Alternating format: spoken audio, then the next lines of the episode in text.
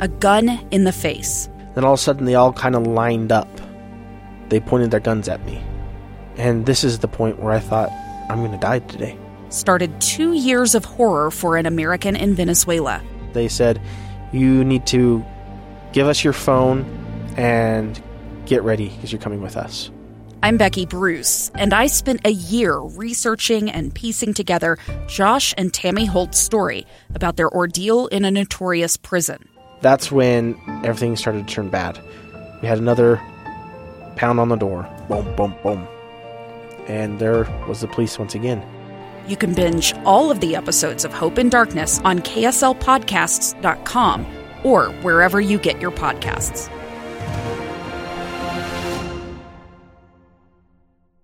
All right, this is going to be a different kind of conversation we're about to have here. It's not current events, it's not politics, it's not news of the day. We're not debating some uh, profound issue.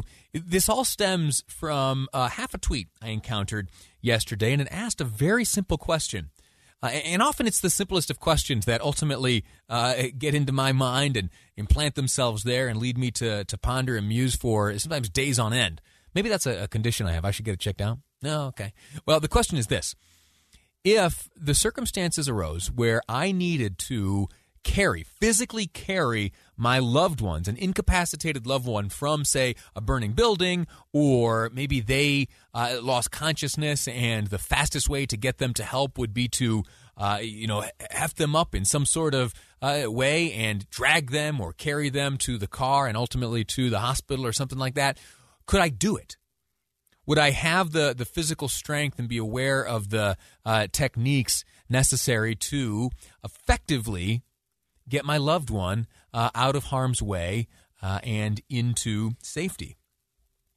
And so this conversation uh, spread pretty quickly yesterday in the newsroom. Everyone I asked uh, sat and thought about it. They, uh, in their mind, assessed, uh, you know, the the body types and sizes of uh, the rest of their family members. Could I carry that one? Could I carry that one? Yeah, I could probably get that one. Yeah, we can get the dog easily. Yeah, okay. Oh, I don't know about Uncle So and So though. Uh, about six foot eight, weighs two hundred plus pounds. Not sure if we could heave him to safety.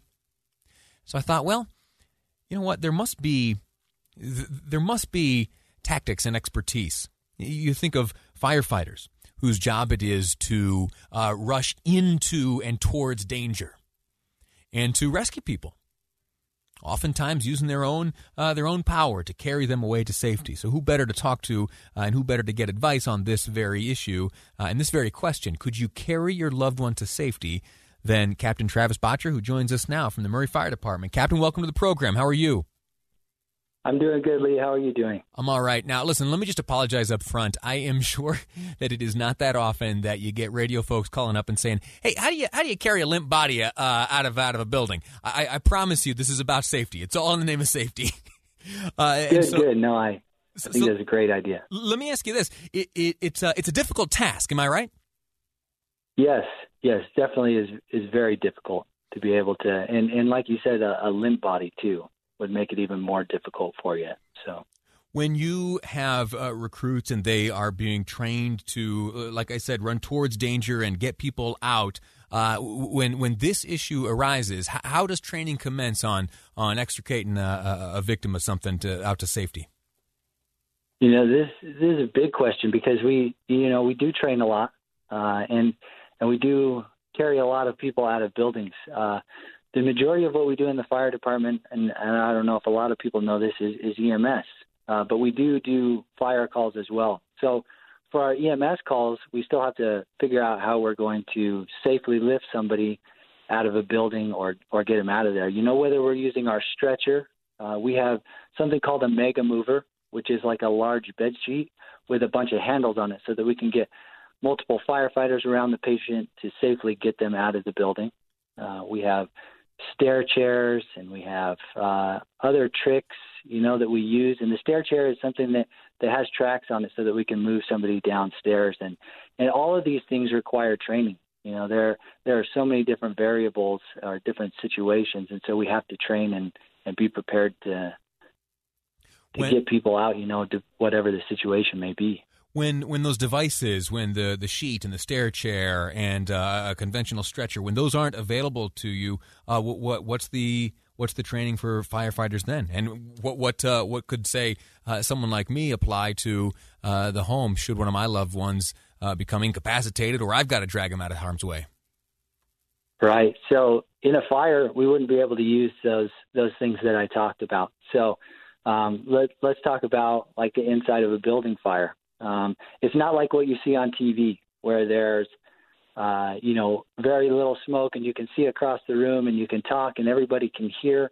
Uh, it's not easy to communicate, and most of the time it's usually dark, like turning out the lights in a room and and hey, go and go and find something you know, as you're crawling around and feeling. But uh, we train a lot, and in those dangerous situations, you know, the smoke and fire they they go up to the top, so the ceiling, and that part's dangerous. So you're not really carrying anybody out of that situation. So you'd be dragging, mm-hmm. and we work in teams of at least two people, uh, ideally four people to to get even just one person out. So it, it takes a lot of technique, a lot of training, uh, you know, ability to be able to get somebody out of that situation you know, in a pinch, how does one person do it?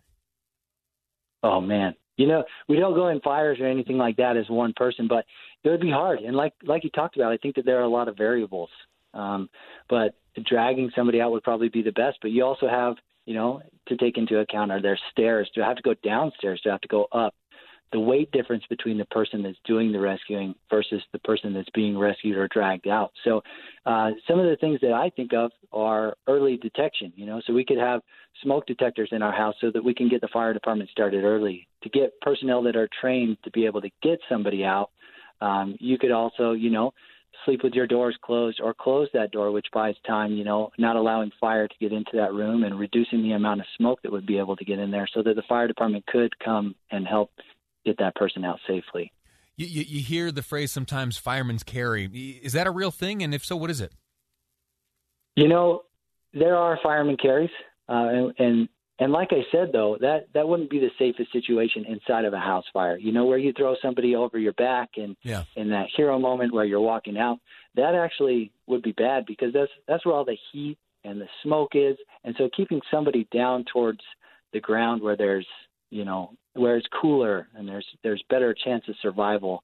And so those are the techniques that we really practice because being able to lift somebody and put them on your back and and and just be able to walk out like i said you can't see inside of a fire. Right.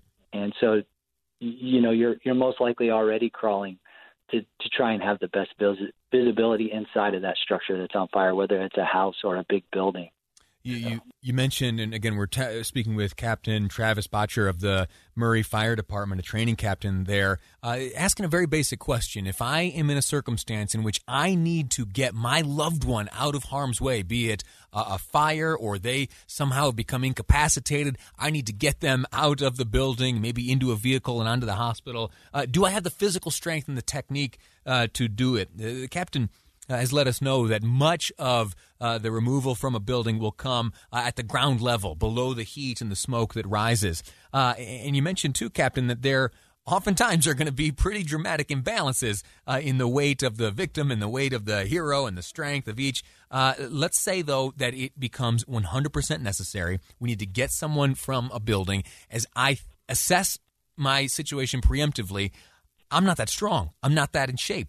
How do I get there? You know, we're we're very fortunate at Murray City Fire Department. We have workout equipment in every station, and we set time aside every day to work out.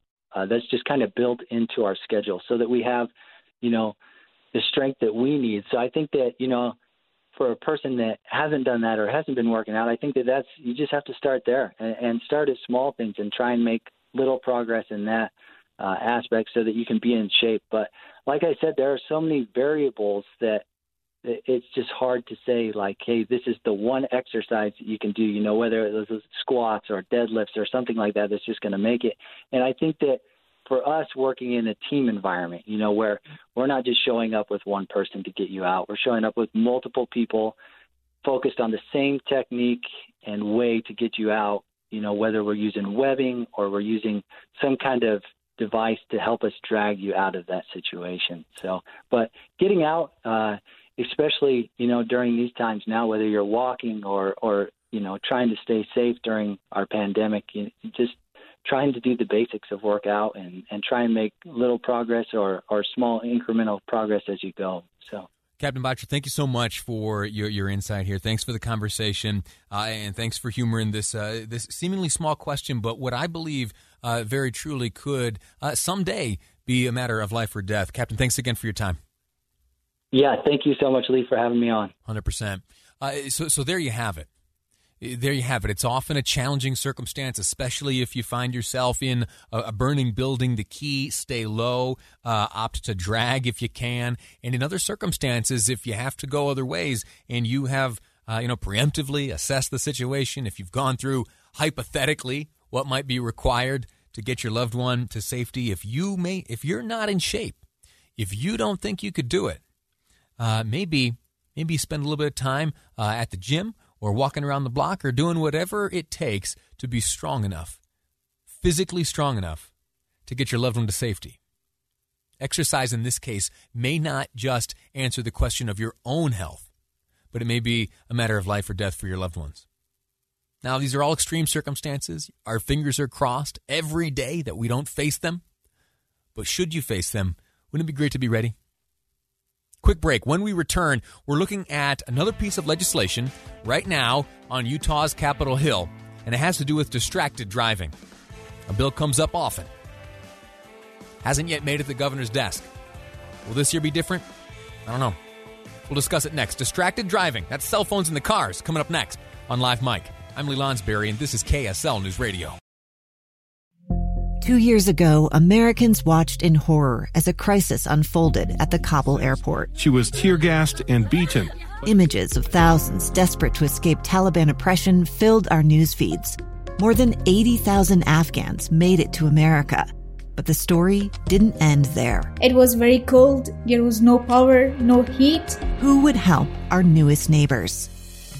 I'm Andrea Smardon. In Stranger Becomes Neighbor, you'll hear the stories of some remarkable refugees who left their homes and their dreams behind only to start over from zero. Their only possession was three blankets. And you'll meet Americans who stepped up to help them. You want me to come when you deliver your baby. What can one person do in the face of an international disaster decades in the making?